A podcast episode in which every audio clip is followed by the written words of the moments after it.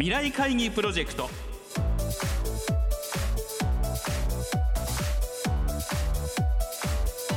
皆さんご機嫌いかがですか？ラジオ日経の米田元興です。毎週この時間は日本経済新聞未来面の紙面と連動したプロジェクト未来会議プロジェクトをお送りしています。この番組はやり方を変えましょうキーワードに企業トップが提示する日本の未来に向けたさまざまな課題について皆さんと共に解決策を考えていきます。今回は6月3日の放送で募集した日東電工株式会社代表取締役取締役社長高崎秀夫さんからの課題世の中の当たり前をどんな技術でどう変えるにお寄せいただいた皆さんの投稿の中から高崎社長にお選びいただいた優れたアイデアをご紹介していきます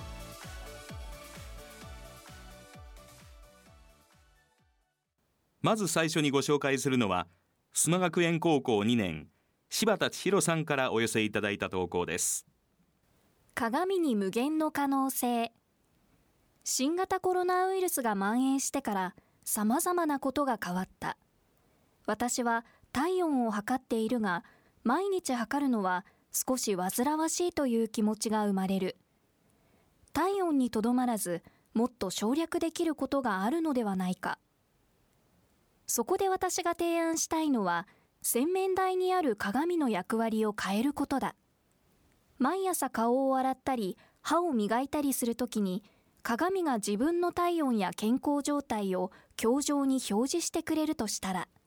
体温を体温計で測ったり病院に行く手間を減らすことができる。少し立ち寄ったトイレの鏡状に雨が降るという天気予報が表示されていたら雨が降る前に急いで帰ろうと考える。洋服店のトイレの鏡がおすすめの服を紹介してくれたら少し見てみようと思ったりチラシを貼る必要がなくなったりする。意外にも身の回りにあり欠かすことのできない鏡には顔といった表面上のものを見るだけにとどまらない無限の可能性があると思う。続いては三重大学教育学部3年。橋本みなみさんからの投稿です。感情がわかるカメラ。今までは対面での授業が当たり前であったが今はオンラインで大学の授業を受けている。授業を聞くだけなら対面の時とそんなに変わらないように感じる。だが話す側になると相手がどのような反応をしているのかが対面の時よりも分かりにくく不安に思う場面が多い。現在は画面上で上半身しか見えないコミュニケーションだがもっと対面に近いコミュニケーションがオンライン上でもできるようになればいいなと思う。コミュニケーションは言葉だけでなされるものではなく相手の表情や細かい仕草からも感じ取ることができると思う。そこでカメラ機能に動作探知や表情探知の機能を取り入れて相手の表情仕草を感じ取れるようになる技術を考えてみたい。口角が上がったうなずいているなど相手の細かな動きから感じ取ることができる感情もあると思う。それらのデータの統計から満足度や理解度なども算出できるようになるといいなと思う。最後にご紹介するのは44歳会社員小山大輔さんからいただいた投稿です。ウイルスを見える化新型コロナウイルスの事態の変遷は完全に終わるという意味の収束ではなくある一定の状態に落ち着くという形での収束となりアフターコロナではなくウィズコロナを受け入れざるを得ない状況になりつつある。ウイルスは小さく肉眼では見えないのが当たり前であるが共存する状況でいかにウイルスを避けることができるのかが心配である。そこでウイルスを光イメージングして可視化できるようなフィルムやレンズが実現すればこれを搭載したアイウェアで安心を得ることができる。さらに空間あたりの個数も数値化されれば敷地により危険を回避することができる。これは子供の頃に欲しかったドラゴンボールに出てくる戦闘力を測定するスカウターのようなものである。見えないことが当たり前のものが見えることで安心を得るという意味では人体に影響を及ぼす放射線なども同様に見えて数値化されるようなものも需要がありそうだ。個人的には毎年春に困らされるヒノキ花粉用に期待したい。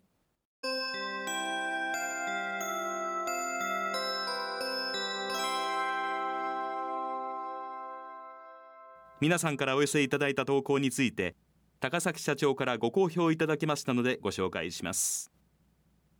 読者の皆さんからバラエティに富んだアイデアを多数いただきありがとうございました。我々は創立以来新しい発想でさまざまなイノベーションを繰り返し実現してきました。新型コロナウイルスというこれまでに経験したことのない脅威で世の中が大きく変化する中皆様からの斬新な提案には大変刺激を受けました。鏡に無限の可能性は表示するという機能に情報提供の機能を付与することで利便性だけでなく生産性向上にも貢献できるという発想の展開が非常に面白いです。当社は三振活動を通じて一つの技術を幅広い用途へと製品を展開してきましたが身近なものにこそイノベーションのヒントが隠れていると改めて感じました。感情がわかるカメラはオンライン授業で感じた不安から出た人との距離を縮められる素敵な提案だと思いました。まるで目の前で話をしているような映像に加え表情だけではわからない人間の温かみなども伝えることができればさらにコミュニケーションの幅が広がっていくかもしれませんね。ウイルスを見える化はまさに今見えない恐怖で人々を不安にさせているウイルスを可視化することで人々に安心を提供する思いやりあふれる素敵なアイデアだと思います。当社でもライフサイエンス事業を展開していますがこのようなさまざまな負を解消し人々のより快適な暮らしに貢献していきたいと思います。今回いただいたアイデアに共通するのは今目前にある変化を乗り越え人々が安心して豊かに暮らしていける未来を切り開きたいという強い思いや願いです。また視点を変えることでイノベーションの種はまだまだ見つかることを実感しました。これからも新しい発想で皆さんのより快適な生活を担えるような企業であり続けたいと思います。以上高崎社長からのご好評でした。今回番組では3人の方の投稿をご紹介させていただきましたがこの他にも皆さんからはたくさんのアイデアをご投稿いただきました。ありがとうございました。ご紹介させていただいた3人の投稿に加えこの他の優れた投稿は日本経済新聞電子版未来面のサイトにも掲載されていますので合わせてご覧ください。未来会議プロジェクト。今回は6月3日の放送で募集した日東電工株式会社代表取締役取締役社長高崎秀夫さんからの課題。世の中の当たり前をどんな技術でどう変えるにお寄せいただいた皆さんの投稿の中から高崎社長にお選びいただいたアイデアをご紹介しました。来月7月はお休みをいただき次回は8月5日からお送りします。皆さんお楽しみに。